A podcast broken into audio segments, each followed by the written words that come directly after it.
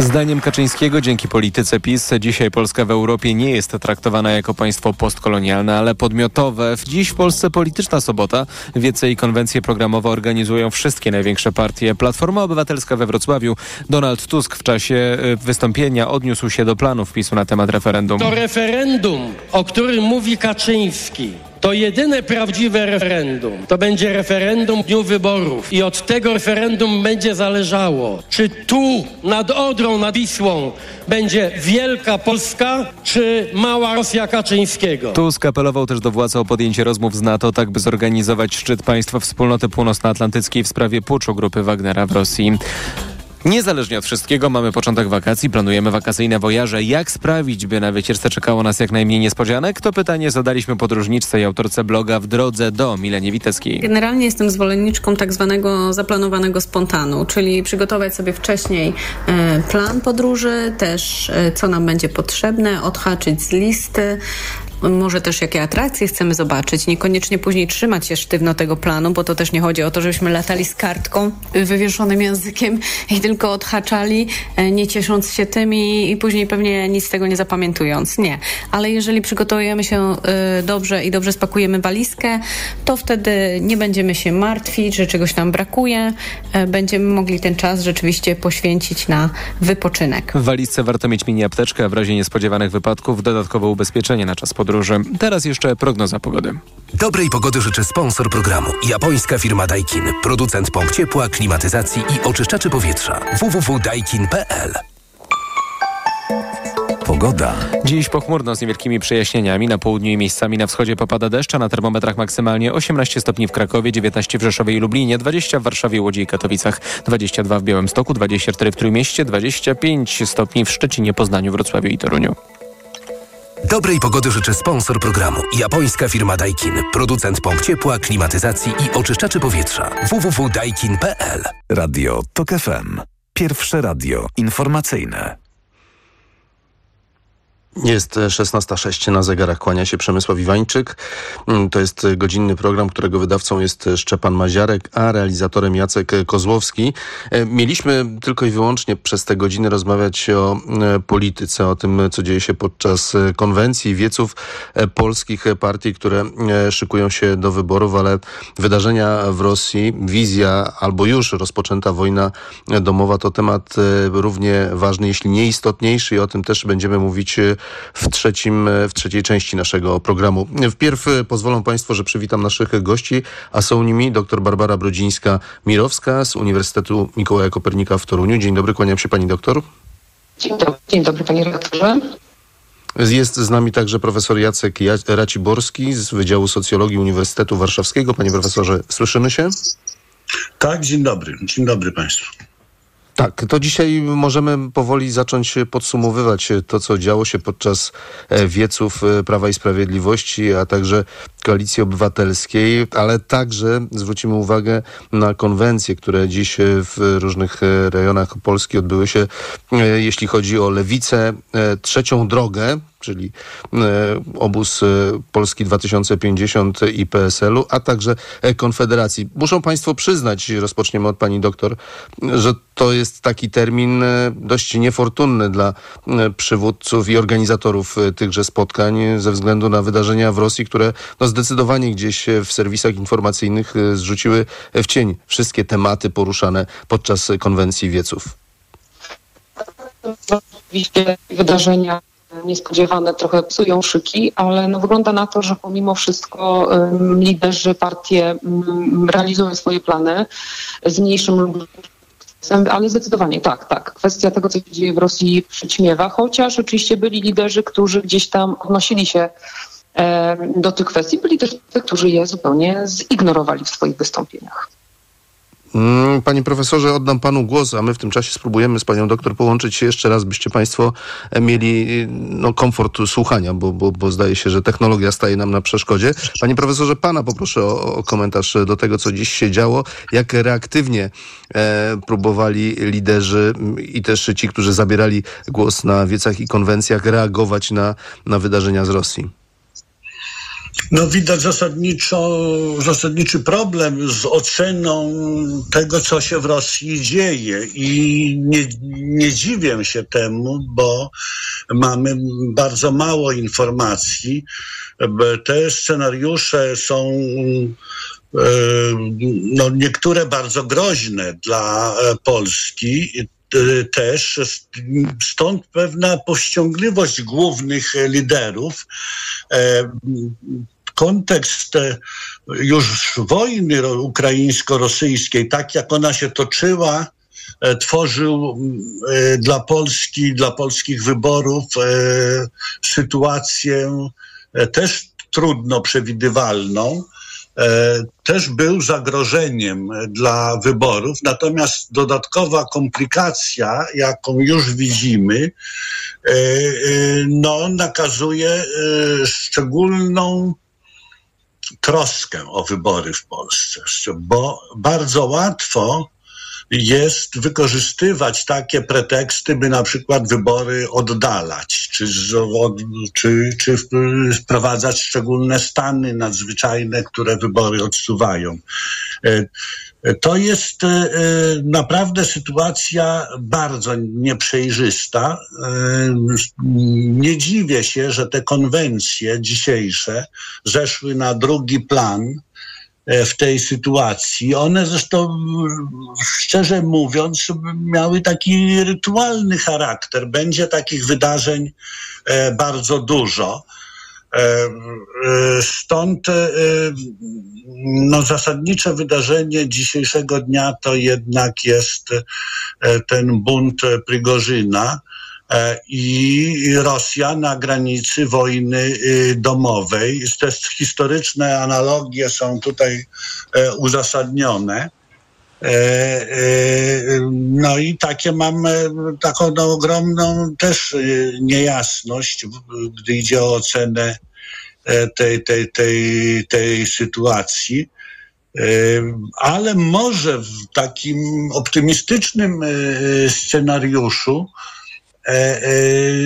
to się wszystko jakoś trochę zinstytucjonalizować, znaczy do czasu jakby wyborów, że e, po fazie gorącej konflikt między Rosją a Ukrainą wejdzie w jednak fazę jakiejś stabilizacji rokowań i to byłaby dla Polski sytuacja E, no, korzystna, że możliwe, możliwa byłaby przynajmniej kilkumiesięczna koncentracja na e, naszych problemach e, i, i wyborach. Ale, Panie profesorze, bo pan przeszedł, pan poszedł nieco dalej, mówiąc o tym, że sytuacja w Rosji może wpłynąć nawet na ten proces wyborczy w naszym kraju. Ja sądziłem, że tylko pan wspomni o tym, że poszczególne partie będą musiały dokonać no, pewnej rewizji programowej i w większym stopniu odnosić się do sytuacji bezpieczeństwa kraju, sytuacji międzynarodowej, a nie grać na dotychczasowych nutach. To nie sądzę, partie akurat mają dość jednoznaczne stanowiska, gdy idzie o Rosję, e, o Ukrainę. E, tutaj oczywiście główne partie e, i żadna z nich nie sądzę, aby chciała w jakikolwiek sposób wspierać czy łączyć nadzieję z Prygorzynem e, i tym buntem. E, tak samo nie może łączyć nadziei z Putinem. To jest, nie widzę tej, nie widzę jakiejś trudności w odniesieniu się do tego puczu tych głównych partii. Trochę inaczej może może to wyglądać w przypadku Konfederacji. E, e, natomiast e, taka wojna domowa w pełnej skali w Rosji znaczy wnosi niestabilność do nie tylko polityki europejskiej, ale do całej światowej polityki i no, bardzo trudno byłoby w tych warunkach E, rozgrywać, e, e, znaczy prowadzić ten proces wyborczy tak, jak on powinien być prowadzony. Znaczy, skutki tego, co się teraz tam dzieje za wschodnią granicą są no, na razie to bardzo trudne do, do, do przewidzenia, do opisania. I to, to się kładzie do, też na moją zdolność komentowania tych wydarzeń wyborczych w Polsce dzisiejszego, dzisiejszego dnia. Pani doktor, oddam pani teraz głos. Mam nadzieję, że się słyszymy i lepiej się słyszymy. Bardzo proszę. W, cały czas w temacie, rozumiem, jesteśmy Rosji, przepraszam, bo ja państwa nie słyszałam przez dłuższy czas. To tak, znaczy w, w temacie wpływu, tak? Tego, co się dzieje. Tak, na proces wyborczy, na to pan profesor zwrócił uwagę, w jakim stanie może być nasz mhm. kraj, także w sensie ścisłym wobec wprowadzanych stanów, jakie, jakie mogą być konsekwencją dzisiejszych i nie tylko dzisiejszych wydarzeń, ale też do, postawiłem tezę, czy to może sprowokować i czy sprowokuje poszczególne partie też do położenia większego nacisku na kwestię bezpieczeństwa. Dzisiaj nawet Donald Tusk o tym mówił, mhm. że Polska ma pilną potrzebę być krajem bezpiecznym wobec wyborców e, właśnie i spotykamy się w dniu niezwykłym miast e, załatwiać swoje sprawy i dopilnowywać swoich interesów w sensie partykularnym powinniśmy zwrócić uwagę na bezpieczeństwo kraju.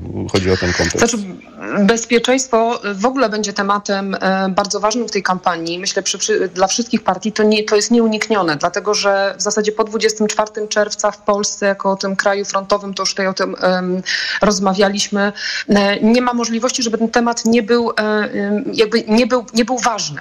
I teraz chodzi tylko o to, że zmieniają się punkty ciężkości, biorąc pod uwagę, co się za wschodnią granicą dzieje. I teraz w moim odczuciu, dzisiaj było to bardzo dobrze widać, to znaczy akurat wspomniany przez pana redaktora Donald Tusk nawiązywał do tego, co się dzieje dziś, od wczoraj w zasadzie w Rosji i on oczywiście mówił to w kontekście polskim. I teraz to bezpieczeństwo będzie ważne, ale jakby narracja wokół tego bezpieczeństwa może być budowana różnie. Na przykład zwróćmy uwagę, że e, dzisiaj w wystąpieniu Jarosława Kaczyńskiego e, ta narracja była taka budowana w kontekście suwerenności, prawda, w rozumieniu narzucania pewnych, e, pewnych rozwiązań z Unii Europejskiej.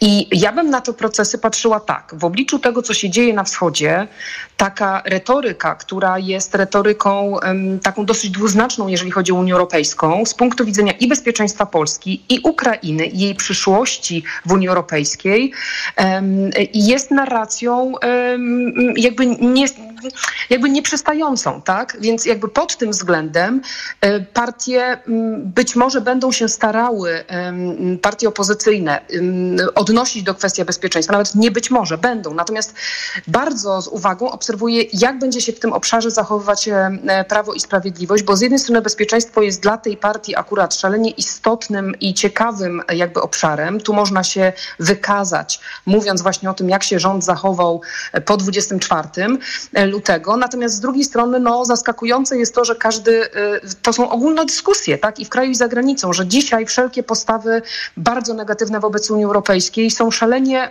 y, z punktu widzenia większych procesów, dłuższych procesów niebezpieczne, więc obserwuję z uwagą w, jakim kierunku będzie Prawo i Sprawiedliwość szło w tej kampanii a propos bezpieczeństwa, bo dzisiaj ta konwencja i to, co mówił prezes Jarosław Kaczyński, no, wskazuje, że będzie to dosyć ryzykowna e narracja, jeżeli oczywiście zostanie utrzymana w takim tonie antyeuropejskim, biorąc pod uwagę to, co się dzieje na wschodzie. Do szczegółów poszczególnych wieców konwencji wrócimy już po skrócie informacji Radia Tok FM. Proszę, byście Państwo pozostali z nami. To jest specjalne wydanie naszego sobotniego popołudniowego programu.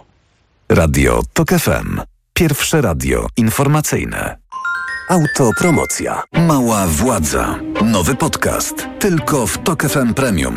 Zaprasza Andrzej Andrysiak. Władza degeneruje, a władza absolutna degeneruje absolutnie. Ta prawda dotyczy także polskiego samorządu. Gdy nikt cię nie kontroluje, gdy masz własne media propagandowe i setki miejsc pracy, które możesz rozdawać swoim, jesteś nie do ruszenia. Pojechałem do małych miejscowości, by przyjrzeć się, jak wójtowie, burmistrzowie i prezydenci zarządzają Polską lokalną. Mała władza. Tylko w Tok FM Premium. Słuchaj na tokefm.pl ukośnik władza lub w aplikacji mobilnej. Tok FM. Autopromocja. Reklama. Let's go! Ostatni dzwonek z MediaMarkt. Złap okazję na wakacje. Teraz Apple iPad 9 generacji. 64 GB pamięci wewnętrznej. Tylko za 1699 zł. MediaMarkt. Wiktor Zborowski przedstawia słownik dla tatów. Tato, oznacza prośbę. Tato oznacza, że w szkole coś nie wyszło. Tato, tato, tato oznacza, że wyszło. A tato oznacza, że dziecko chce się przytulić. Słowo tata znaczy bardzo dużo. Nie przegap tego. Weź urlop rodzicielski. Wejdź na onet.pl i dowiedz się więcej o akcji Tata w domu. Ruszamy na wakacyjne podróże, małe i duże z Circle K. W każdy piątek, sobotę i niedzielę rabat 35 groszy na litrze na dowolne paliwo z kartą Ekstra. Nie przegap i korzystaj wielokrotnie. Szczegóły i lista stacji w regulaminie na circlek.pl. Marian, a na tej wielkiej wyprzedaży to gdzie kupować? Barbara, no w Media Expert zresztą sama posłuchaj. Ruszyła wielka wyprzedaż w Media Expert. Na przykład automatyczny ekspres DeLonghi, pyszna mleczna kawa, najniższa cena z ostatnich 30 dni przed obniżką 2699 zł 99 groszy. Teraz za jedyne 2199 z kodem rabatowym taniej o 500 zł. Wielki żużel wraca do Polski. W tym sezonie Bartek Zmarzlik stawał na podium każdej rundy SGP. Jak będzie tym razem? Speedway Grand Prix w Gorzowie Wielkopolskim. Dziś o 18.35 na żywo w TTV. Dziś w Wyborczej. Jak wcisnąć ludziom dyktaturę, żeby się nie zorientowali? Jak prawniczki uczą w szkołach o demokracji? Czytaj dziś w Wyborczej i na wyborcza.pl. Reklama. Radio TOK FM. Pierwsze radio informacyjne.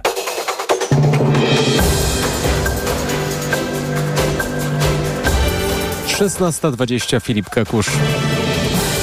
Władze obwodu lipieckiego w środkowej części Rosji potwierdziły, że przez ten region przemieszczają się kolumny sprzętu najemników z grupy Wagnera. Gubernator Igor Artamonow wezwał mieszkańców, by pozostali w domach. Trudno określić, jak duży jest konwój Wagnerowców, jednak według ostatnich doniesień znajduje się niecałe 400 km od stolicy kraju. Z kolei ukraińskie media donoszą, powołując się na wywiad, że Władimir Putin wyjechał z Moskwy. Grupa Wagnera natomiast wywozi sprzęt wojskowy z okupowanej części obwodu ługańskiego w Ukrainie. Na zamieszczonych przez portal zdjęciach widać kolumnę transporterów, transporterów e, lawet z czołgami oznaczonych rosyjskimi flagami samochodów osobowych. W Europie powstaje nowy ośrodek niestabilności, ocenił prezydent Bułgarii Rumen Radew, odnosząc się do tego, co dzieje się w Rosji. Radew podkreślił, że państwa europejskie powinny być obecnie bardzo uważne.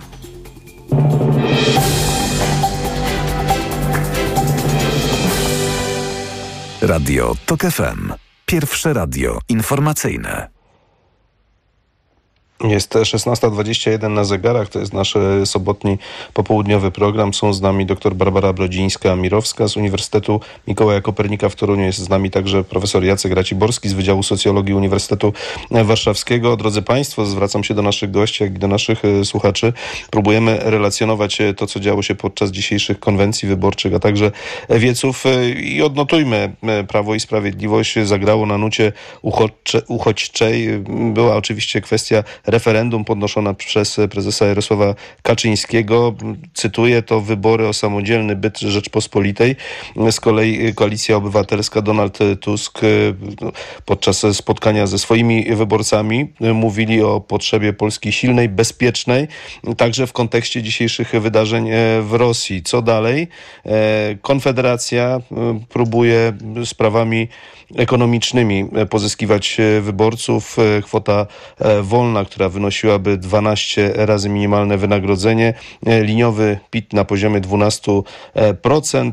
Mieliśmy dzisiaj także trzecią drogę w Grodzisku Mazowieckim, a tam tak Szymon Hołownia, jak i Władysław Kośniak-Kamysz przekonywali, że nie warto spoglądać na dwa skrajne bieguny, czyli PiS i Platformę, tylko warto wybrać tę trzecią opcję. Gdybyście Państwo mogli podsumować to, co się wydarzyło, co Was najbardziej ujęło w tych spotkaniach z wyborcami, na co powinniśmy zwrócić uwagę. Bardzo proszę pani doktor Brodzińska-Mirowska. No cóż, partie walczą i to jest w zasadzie e, taka walka, którą prowadzą już od e, dobrych kilku miesięcy. E, Dla mnie bardzo mm, takim korzystnym zjawiskiem jest to, że mm, partie wreszcie wyszły do ludzi. To znaczy i liderzy, i myślę wyborcy potrzebują tych spotkań bezpośrednich. One oczywiście zwykle są intensyfikowane w okresie okołowyborczym. W tym roku wyjątkowo zaczęło się to wcześniej. Partie z reguły w tym okresie pomiędzy kampaniami trochę zaniedbują te kwestie bezpośrednich spotkań, przynajmniej w takim e, strategicznym, e, planowym podejściu do tego. Tutaj widzimy bardzo dużą aktywizację, bardzo dobrze, że się tak dzieje. I teraz, no cóż, każdy walczy o swoje. Widzimy po sondażach, jak to w tej chwili wygląda, że po mm, 4 czerwca de facto to, czego się oczywiście spodziewaliśmy, czyli taki bardzo jasny podział społeczeństwa będzie odzwierciedlony w sondażach, więc to widać. I każdy tu e, jakby toczy, bym powiedziała, bój o swoje. Oczywiście przyglądamy się dzisiaj z uwagą e, dwóm rzeczom, to znaczy, czy będzie wzrost znaczący m, koalicji obywatelskiej, jak będą dalej jakby toczyły się losy Prawa i Sprawiedliwości. No i co z trzecią drogą? Trzecia droga walczy.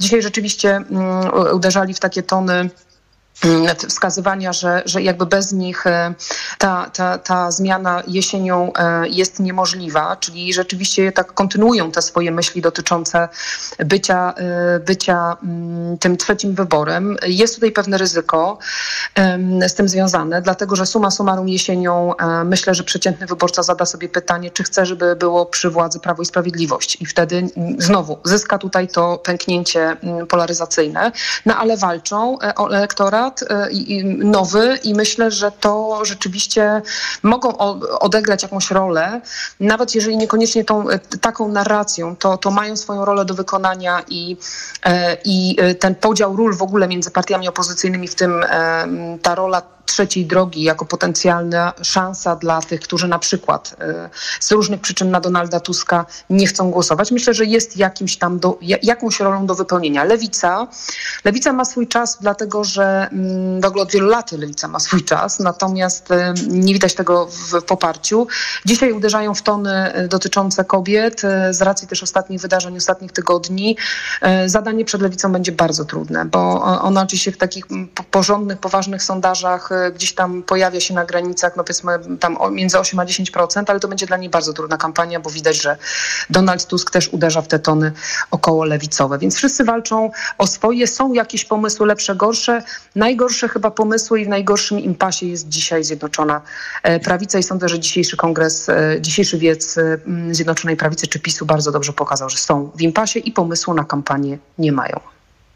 Tak, ja się biję w piersi, bo, bo nie wspomniałem w tym rezimie e, tego przekazu w kierunku wyborców o, o- lewicy, a istotnie też powinniśmy. Panie profesorze, pan oddaje teraz głos. Y, No, pani doktor dokonała dobrego podsumowania czy przeglądu głównych tematów dzisiejszych e, konwencji, więc ja rozwinę tylko y, ten wątek, który będzie też kontynuacją naszego, naszej rozmowy o bezpieczeństwie i suwerenności. Otóż e, Prawo i Sprawiedliwość i prezes Kaczyński y, wyeksponowali dotychczasowe, bardzo tradycyjne rozumienie suwerenności, że to jest e, e, e, niezależność od kogokolwiek, samodzielność e, i e, te, te weto wobec perspektywy euro, to jest weto wobec perspektywy głębszej integracji, ten weto wobec sądów europejskich, to na podkreślanie że ta Unia stanowi właściwe zagrożenie dla polskiej suwerenności. To jest, e, są pozycje bardzo tradycyjne, ograne i e, w kontekście właśnie narastających zagrożeń e, może to zadziałać odwrotnie niż e, e, sztabowcy PiSu zakładają. To znaczy wywołać właśnie u, u wyborców, nawet tych tradycjonalistycznych, jednak chęć y, większej, poparcia większej integracji w ramach Unii Europejskiej, NATO. I tutaj zdaje się, że Platforma i Tusk ma odpowiedź y, lepszą i bardziej wiarygodną że razem w jedności Europy jest ta siła. Natomiast ta wizja Unii Europejskiej jako właściwe zagrożenia, e, e, którą PiS kreuje i wnosi, czy wraca do problemu migracji, to wydaje się e, na pierwszy rzut oka groźne, ale po bliższym jakby przyjrzeniu się, oswojeniu się obywateli z tym problemem, e, to, e, to może zagrać przeciwko PiSowi, gdyż e, e, te, te przymusowe migracje, to wszystko jest zniekształcany ten przekaz. To nie ma takich, Polska może nawet na tych mechanizmach skorzystać. E, I tutaj jest kwestia e, problemu z dotarciem do e, tych wyborców, którzy twardo stoją przy, e, przy PiSie. Funkcjonujemy w ramach tych baniek informacyjnych i bardzo trudno jest się przebić z takim przekazem, że te uzgodnienia dotyczące migracji mogą być dla Polski wręcz szansą w kontekście właśnie wojny Rosja-Ukraina i, i nieprzewidywalnych dalszych wydarzeń na tym kierunku wschodnim. Więc bezpieczeństwo niewątpliwie e, wróciło. A gdy idzie o inne elementy dzisiejszych e, konwencji, no to e, wydaje mi się, że bardzo dobrze wystąpił Kosiniak-Kamysz. Tu oczywiście były też uzasadnienia, dlaczego y, t- ta trzecia droga, dlaczego idziemy, y, atakujemy w- właśnie jakby w trzech y, y, formacjach, dlaczego nie ma jednej y, listy. To, te elementy nie brzmiały wiarygodnie, ale te kwestie konkretne, typu zdrowie właśnie, te kolejki, nauczyciele, wieś, to, to zabrzmiało dość, e, dość wiarygodnie. E, e, I e, gdybym miał porównywać obu liderów, e, e, e, to e, Hołownię i Kosiniak-Kamysza, to e, mniej przecież medialnie doświadczony Kosiniak-Kamysz e, wypadł zdecydowanie lepiej. Ale ja nie daję wielkich e, szans e, tej formacji, E, bo podział, tak jak pani doktor wspomniała, podział w, w elektoracie jest dramatycznie głęboki, to nie są nawet, to nie jest nawet polaryzacja, to są, to jest tak zwany podział socjopolityczny, kiedy gdzie mamy do czynienia z głębokimi tożsamościami politycznymi. Ludzie się definiują, czy jestem przeciwko PiS, czy jestem zapisem i obroną tego, e, tego status e, quo.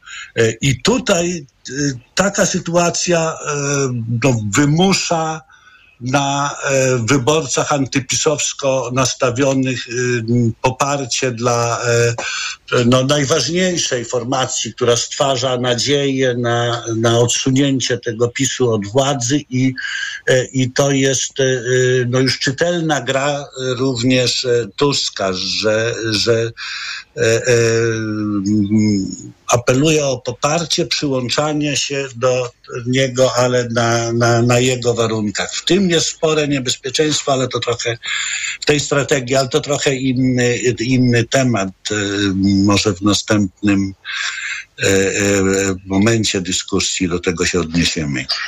Panie redaktorze, czy ja mogłabym jeszcze Bardzo proszę, pani dwa doktor. Słowa do, dwa słowa, panie redaktorze, mogę jeszcze w kontekście tego, co pan profesor powiedział? Mamy czas? Bardzo proszę. Dwa, dwie kwestie bym jeszcze do, dodała do tego, e, na co pan profesor zwrócił uwagę. Po pierwsze, zwróćmy uwagę, że w tych przekazach, zwłaszcza Donalda Tuska, częściowo też e, Kośniaka-Kamysza, e, jest stosowana taktyka demobilizacji umiarkowanego, umiarkowanego elektoratu PiSu i na tej demobilizacji tych umiarkowanych czysto na razie teoretycznie może zy- zyskać trzecia droga. Dlatego, że trzecia droga w, w, w takich prognozach maksymalnego poparcia osiąga mniej więcej 15%. Na razie to spada, ale myśmy już taki e, mechanizm widzieli, czyli e, trzeciej, znaczy Hołowni e, spadło bardzo wyraźnie po powrocie Donalda Tuska, więc u niego te wahania są jakby przy tym akurat ugrupowaniu już wcześniej to widzieliśmy, więc szansa jest w demobilizacji, w tym co się z tymi zdemobilizowanymi stanie, umiarkowanymi po stronie PiSu i druga rzecz, zwróćmy uwagę, ilu jest niezdecydowanych. W tej chwili mniej więcej sondaże pokazują tak przeciętnie między 10 a 15%. 10%. W tej grupie jest elektorat Hołowni,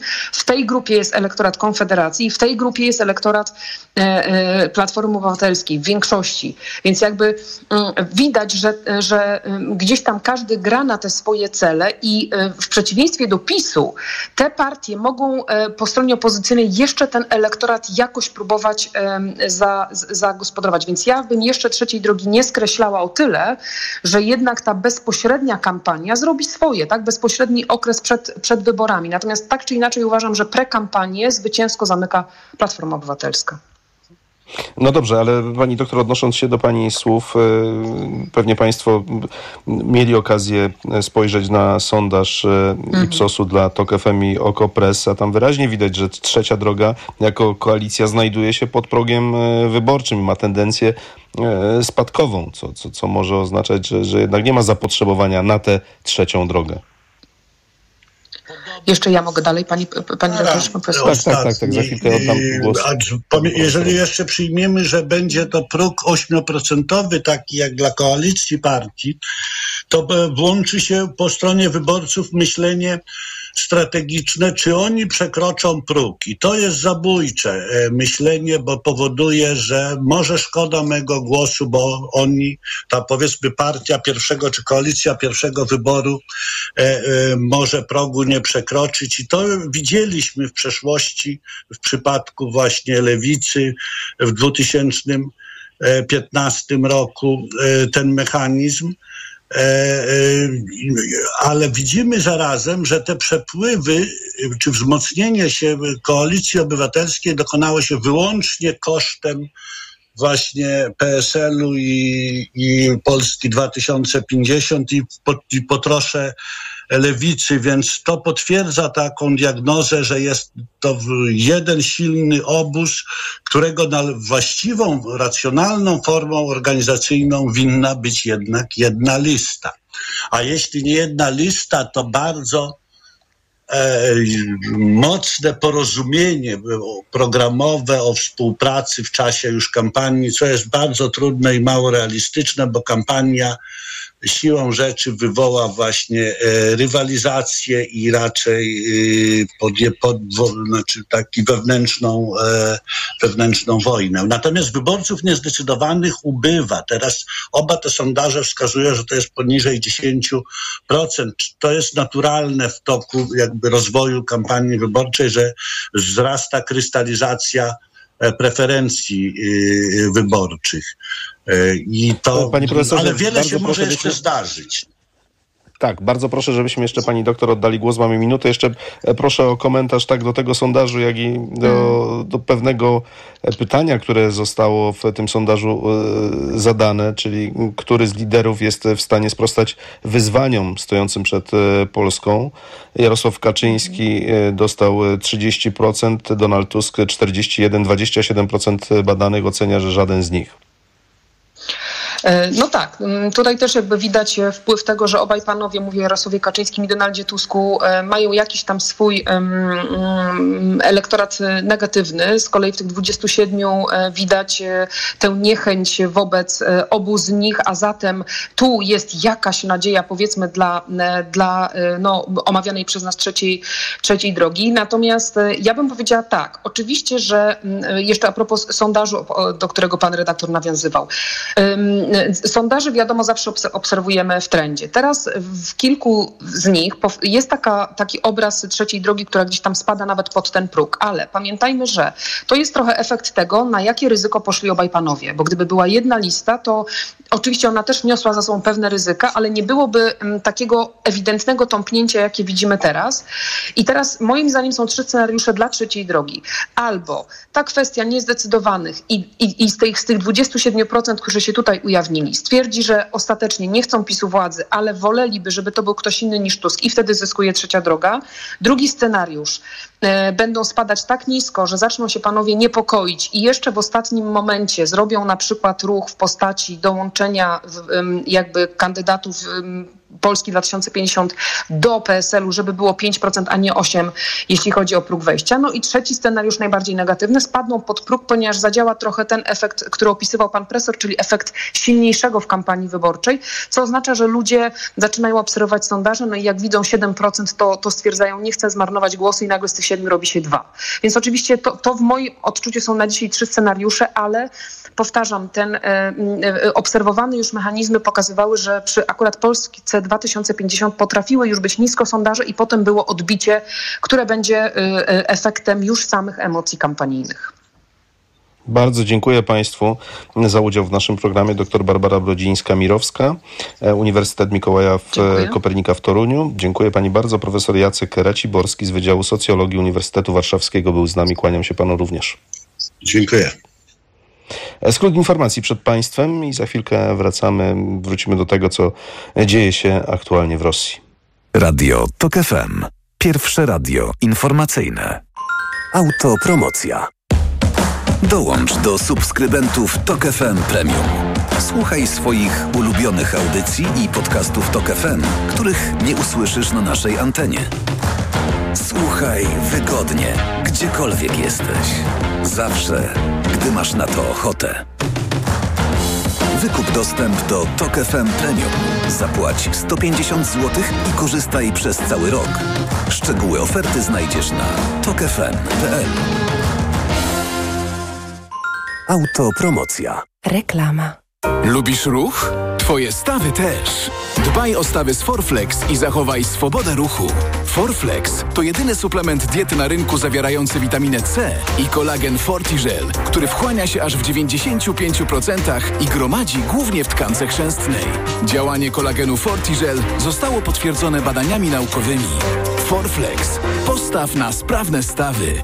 Witamina C pomaga w prawidłowej produkcji kolagenu w celu zapewnienia prawidłowego funkcjonowania chrząstki. Ciepło, cieplej, gorąco. Powodzie, susze, pożary. Czy coś robimy, by temu zapobiec? A jakie będzie tegoroczne lato? O tym wszystkim rozmawiać będę w audycji z cyklu Energia dla Klimatu z moimi gośćmi Anną Sierpińską z portalu Nauka dla Klimatu oraz Radosławem Gamlikiem Eko Unia. Sobota po 21. Do usłyszenia. Ewa Podolska. Program powstaje przy współpracy Radia TOK FM i Stowarzyszenia Ekologicznego EkoUnia. Proszę, pana nowe okulary. Dziękuję, ale i tak będę brać Maxiluten, który pani mi poleciła. I bardzo dobrze. Maxiluten zawiera wysoką dawką luteiny i składniki wspierające wzrok, cynk i wyciąg z róży stulistnej. Chociaż w pana wieku jeszcze lepszy będzie suplement diety Maxiluten Cardio. O, wspiera prawidłowe widzenie i dodatkowo dzięki wyciągowi z głogu wspomaga układ krążenia. Z całego serca polecam panu Maxiluten Cardio. Aflofarm.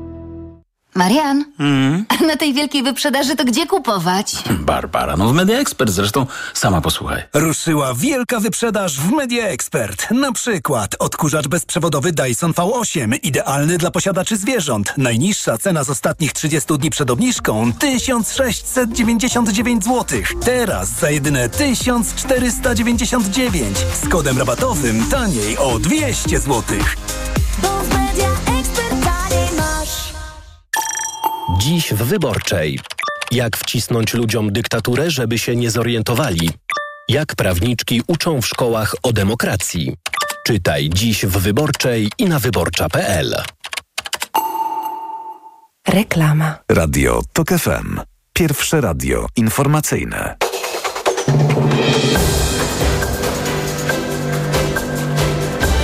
Szesnasta 16.42 Filip Kakusz.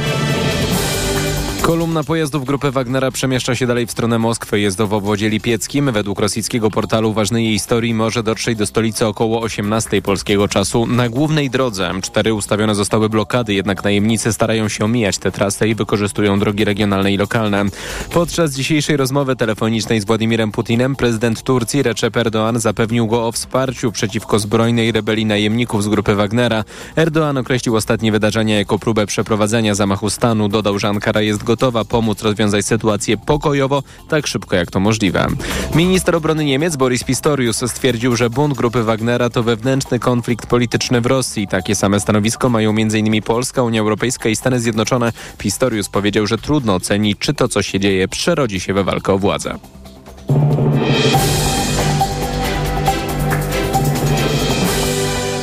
Radio TOK FM. Pierwsze radio informacyjne. Naszym kolejnym e, gościem w sobotnim popołudniowym programie Radia Tok FM jest profesor Włodzimierz Marciniak, sowietolog, ekspert do spraw Rosji, były ambasador Rzeczpospolitej Polskiej w Moskwie. Dzień dobry panie profesorze. E, Dzień dobry, kłaniam się Państwu. Proszę powiedzieć, jaka jest pańska perspektywa na, na postępujący e, pucz, e, a może już wojnę domową e, w Rosji? Co pańskim zdaniem może wydarzyć się w najbliższym czasie? i Jak implikuje to na bezpieczeństwo całego regionu, kontynentu, a nawet świata? Bo takie obawy wyrażane są przez przywódców krajów, a przede wszystkim także przez społeczeństwa, w tym także Polskę. Sytuacja bez precedensu i nie do pomyślenia jeszcze kilka dni temu. No, na ogół e, tak zwane czarne lebiedzie nie są, czarne łabędzie nie są prognozowane, bo one pojawiają się nagle. Mnie, mnie osobiście Prigorzyn wydawał się postacią dosyć mocno wmontowaną w system e, putinowski i nie przypuszczałem, że e, pójdzie na tak radykalne kroki, ale Zapewne do tego popchnęła go ten atak na obóz najemników wykonany przez siły zbrojne Federacji Rosyjskiej i to jest jego odpowiedź. Yy, Wydaje mi się, że za wcześnie jest mówić o wojnie domowej, ponieważ nie widać, żeby ktoś stawiał Prigorzynowi opór zbrojny przynajmniej. I jeśli y, Prigorzyn i jego, e, jak ich nazwać, żołnierze, e, najemnicy e, spotykają się raczej z różnymi objawami sympatii społecznej tam, gdzie się pojawiają, no to ja sobie nie wyobrażam, żeby na przykład jacykolwiek ludzie wyszli demonstrować poparcie dla ministra Szojgu. To jest wprost niewyobrażalne, a czynniki oficjalne przy, przywołują do tego, ażeby ludzie siedzieli w domach. Więc na razie tutaj nie widać, e, widać tylko raczej akcję, akcję zbrojną. No i rzeczywiście to jest dla mnie zagadka, a kto będzie się Prigorzynowi sprzeciwiał? No, panie profesorze, ale gdybyśmy, nie wiem, taką szaleńczą hipotezę e, właśnie odwrotu Prigorzyna od Putina postawili jeszcze kilka miesięcy temu, to, to powiedzielibyśmy, ok, zbuntował się, ale zostanie natychmiast skrócony o głowę. Tymczasem nie ma tutaj żadnej reakcji. Tutaj nie padł jeden strzał, a Prigorzyn pokonuje kolejne kilometry w drodze Właśnie. e, na Moskwę. To się rzeczywiście Uzupełnie pozwoli pan, panie profesorze. E, Bo, bo tak, e, wszystko co pada z ust e, Kremla, generalnie Rosjan, którzy zaangażowani są w tę wojnę, wygląda na blef. I pytanie, czy cokolwiek w tej sytuacji może być blefem?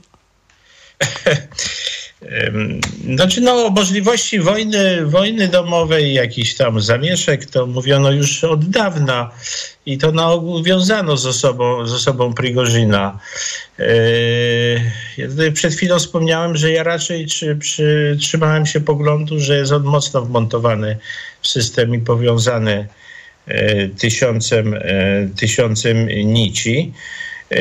No ale to rzeczywiście jego akcja rozwija się szybko. No, jeśli prawdą jest, y, że tam jego oddziały za, zauważono w obwozie lipieckim, no to jest tak plus minus 400 kilometrów do Moskwy. E, Gdy tymczasem z Rostowa ogólnie jest tak mniej więcej 1200, to znaczy, że oni już dwie trzecie drogi przebyli, to z, e, czyli mogą być już, nie wiem, pod wieczór czy tej nocy pojawi się w Moskwie i zobaczymy, co się będzie działo. E, Ważne i e, moją uwagę zwracają reakcje em, członków grupy rządzącej. To znaczy e, z ważnych postaci politycznej, e, politycznych nikt się nie odezwał do czasu wystąpienia Putina. Dopiero po, po wystąpieniu Putina z potępieniem e, Prigorzyna tam wystąpili Wołodin, Matwijenko Miedwiedziew, który zawsze biegnie przed parowozem, tym razem po dwóch czy trzech godzinach dopiero się obudził ze snu. A te kontakty, które Prigorzyn miał e, z przedstawicielami Ministerstwa Obrony, bo on się w nocy spotykał z wiceministrem obrony Jewkurowem, e, z generałem Surowikinem i generałem Aleksiejewem, to jest zastępca szefa wywiadu wojskowego, a generalnie rzecz biorąc wywiad wojskowy nadzoruje Wagnera, czyli to w jakim sensie jego przełożony, no to oni wszyscy mówili o pojednaniu. Oni, oni nie atakowali e, Prigorzyna, tylko raczej no, bo, bo namawiali go, żeby skończyć tą, tą rebelię i się jakoś dogadać. Na to Prigorzyn im odpowiedział, no to dajcie mi Szo- Szojgu, tak, i Gerasimowa. A generał Aleksiejew mu odpowiedział, no to sobie weź go. To jest taka, takie rozmowy, rozmowy kolegów z wojska. Więc y, widać, że y, raczej, raczej rosyjska elita reaguje w taki sposób, jak całe rosyjskie społeczeństwo. To znaczy czeka, jak się karty ułożą, a potem dopiero podejmą decyzję. Panie profesorze, po- powinniśmy z jednej strony kibicować jednym i drugim, no bo mamy do czynienia z y, dwoma patologicznymi mordercami, masowymi mordercami, którzy nie przestrzegają Tak. żadnych reguł. Mam na myśli Putina i Prigorzyna.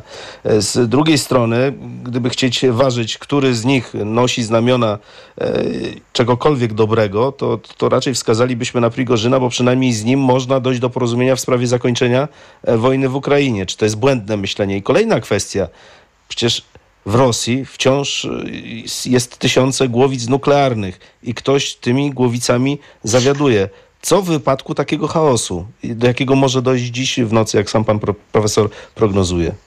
No nie, no właśnie do chaosu może nie dojść, bo to wszystko wiele wskazuje na to, że oni się mogą jakoś dogadać, ale to, to, to zobaczymy. No trudno jest czy czarnego łabędzia jakoś prognozować, jak, jak się sytuacja, e, sytuacja rozwinie. E, Prigorzyn rzeczywiście wzywa do tego, żeby wojnę zakończyć jak najszybciej. W związku z tym można uznać go za reprezentanta i zwią- związanego z tą częścią elity rządzącej, e, która takie stanowisko zajmuje. Ale to nie znaczy, że e, to by oznaczało tylko powiedzmy przerwanie działań zbrojnych na jakiś czas po to, żeby się Rosja wzmocniła i ponownie zaatakowała Ukrainę w bardziej sprzyjających okolicznościach i lepiej do tego przygotowana. Więc to jest e, taka różnica, że e, P- Prigorzyn jest zwolennikiem takiej opcji, a powiedzmy Putin chce dociągnąć wojnę do takiego momentu, e, w którym, no powiedzmy, siły Ukrainy będą już tak wyczerpane, że w końcu zgodzi się na jakiekolwiek ustępstwa, które będą, które Putin będzie mógł prze, przedstawić jakieś, e, jakieś e, e, jako swoje zwycięstwo. Czyli krótko ujmując, e, Putin chce dopełznąć, doczołgać się do jakiegoś rezultatu no, jego satysfakcjonego, satysfakcjonującego w danej sytuacji, a Prigorzyn jest zwolennikiem no, bardziej ofens takich e, aktywnych działań politycznych, szybko zakończyć po to, żeby ponownie zaatakować. No, co jest lepsze z naszego punktu widzenia, no to no, prawdę powiedziawszy jest, jest trudno odpowiedzieć, no, biorąc pod uwagę właśnie ten czynnik e, atomowy. Em, No ale na razie, na razie nie widać e, tego, żeby, żeby Prigorzyn był w stanie przejąć kontrolę nad e, arsenał, arsenałami, bo to nie chodzi tylko o fizyczną, fizyczną kontrolę składów e, z, z pociskami jądrowymi, ale e, no, dostęp do kodów, całych systemów dowodzenia, etc., etc., no to wymaga po prostu dysponowania siłami zbrojnymi, no bo tylko tam są fachowcy, specjaliści, środki przenoszenia tych pocisków, etc. Więc to na razie jest, wydaje mi się, dosyć odległa perspektywa i nie wiem, czy jest ją sens w tej chwili rozważać. Panie profesorze, w pańskim e, głosie jest mnóstwo spokoju e, dla całej sytuacji, natomiast e, społecznie wszyscy próbują odtwarzać historię i, i przypomnieć sobie, jak te dotychczasowe pucze przebiegały, co one w historii Rosji e, znaczyły i do czego prowadziły. Jest sens e, dokonywać takiej retrospektywy, pańskim zdaniem? Nie, no jest, jest oczywiście sens, nie tylko dlatego, że Lenin i, i Prigorzin to łysi i, i w czapkach, w kiepkach i pod tym względem są podobni, ale Prigorzin rucha, odwołuje się do podobnej retoryki, tak? częściowo antywojennej, e, bo on dużo mówi, że wojna jest bez sensu, jest e, źle dowodzona i tak dalej, ale on się odwołuje przede wszystkim do pojęcia sprawiedliwości społecznej. Nawet ten swój pucz nazwał Marszem Sprawiedliwości co świadczy o tym, że jest on e, człowiekiem obdarzonym bardzo dużą intuicją społeczną, e, bo rzeczywiście e, czego jak czego, ale sprawiedliwości, jakkolwiek rozumianej, to w Rosji brakuje pod każdym względem. I materialnej, no bo rozwarstwienie jest gigantyczne i rozdziew pomiędzy biegunami bogactwa i biedy jest ogromny, ale i sprawiedliwości w sensie formalnym. No, Rosja nie jest krajem równości obywateli wobec prawa, tylko nierówności faktycznej i tak dalej. Więc on się odwołuje, on na pewno cieszy się dużą sympatią społeczną i cały ten pucz, niezależnie od tego, jak on się skończy, czy zostanie pokonany w końcu, czy zakończy się jakimś kompromisem, to niewątpliwie przynosi ogromną popularność Prigorzynowi lub komuś, który, kto w wypadku jego porażki spróbuje to powtórzyć. I tym, inform- tym doniesieniom, które mówią o tym, że e, na spotkanie Prigorzyńców wychodzą ludzie z plakatami e, i wiwatują na ich cześć, nie jest ich dużo, rzecz jasna, ale są tacy, e, to o czym świadczy. Na Putinowi nikt nie będzie wywiatował i nie będzie jego bronił na ulicach. Czy pańskim zdaniem reakcja tak zwanego świata jest adekwatna? Chodzi o gremia, które spotykają się, chodzi też o, nie wiem, komentarze płynące ze strony, ze strony amerykańskiej, choćby Antonego Blinkena, to, że został zbriefowany już w całej sytuacji prezydent Joe Biden. Czy tutaj powinno się wprowadzać stan tak zwanej podwyższonej gotowości i przygotować adekwatne odpowiedzi na, na, na, na to, co wydarzy się w Rosji, czy, czy, czy, czy należy zachować spokój? Teraz pytam pana jako dyplomatę przede wszystkim. Nie no, na, na, na pewno trzeba to wszystko bardzo starannie i na bieżąco, z minuty na minutę niemalże monitorować pod względem wywiadowczym, analitycznym rozwój sytuacji, czego ja robić nie mogę, no bo y, mam dostęp do, tylko do wiadomości, które są w przestrzeni publicznej, a więc one są zawsze spóźnione. To, to niewątpliwie, czy, czy cokolwiek więcej, to trudno powiedzieć. W tym momencie chyba nie ma takiego jeszcze takiego powodu. Natomiast, natomiast co to pokazuje, że strategia wielu ludzi y, na Zachodzie, którzy sobie marzyli o tym, że należy doprowadzić do jakiejś kontrolowanej transformacji w Rosji i w związku z tym na przykład nie wspierać za bardzo Ukrainy, żeby Ukraina nie uczyniła zbyt dużych postępów zbr- militarnych, no bo to może zdestabilizować sytuację, okazuje się być błędną, bo sytuacja w Rosji de- destabilizuje się e, pod ciężarem, ja powiem, anachronizmu i bezwładu tego systemu. A nie sądzę, żeby ktokolwiek na arenie międzynarodowej miał na to wpływ realny. Więc tutaj może się, może się powtórzyć sytuacja z 1991 roku, gdy, gdy latem prezydent Bush wzywał Radę Najwyższą Ukrainy, żeby nie ogłaszała niepodległości, a po paru miesiącach już Związku Sowieckiego nie było. No ale wydaje mi się, że z tej lekcji też wyciągnięto, wyciągnięto pewne, pewne wnioski. No ciekawe, ciekawe, bardzo ważne będzie, jaki wpływ ten chaos i zamieszanie w Rosji będzie miało na przebieg działań zbrojnych i czy to zachwieje, że tak powiem, sprawnością dowodzenia rosyjskimi siłami zbrojnymi e, i jak zareagują na to, jak wykorzystają tę sytuację siły zbrojne Ukrainy. Bardzo dziękuję panu za rozmowę, ubolewam, ale musimy już e, kończyć. Profesor Włodzimierz Marciniak był z nami, sowietolog, ekspert do spraw Rosji, był ambasador Rzeczpospolitej Polskiej e, w Moskwie. Kłaniam się i życzę panu dobrej soboty. Dziękuję wzajemnie. Do widzenia. Te, państwu także dziękuję za wspólnie spędzony czas. E, Wydawcą tego programu był Szczepan Maziarek, realizatorem Jacek Kozłowski. Przemysław Iwańczyk, kłaniam się. Do usłyszenia jutro o godzinie 11 w niedzielnym magazynie Radio Tok FM. A Już za chwilę informacje, a po nich specjalne wakacyjne wydanie poczytalnych z udziałem naszych słuchaczy, państwa. Zapraszamy. Radio TOK FM. Pierwsze radio informacyjne. Klasyka, kryminały, książki, które czekają wiele miesięcy na swój czas. A może powrót do znanych lektur? Już dziś o 17 w programie Poczytalni porozmawiamy o książkach na wakacje. Także o Państwa książkowych planach na urlop. Czekamy na Państwa telefony.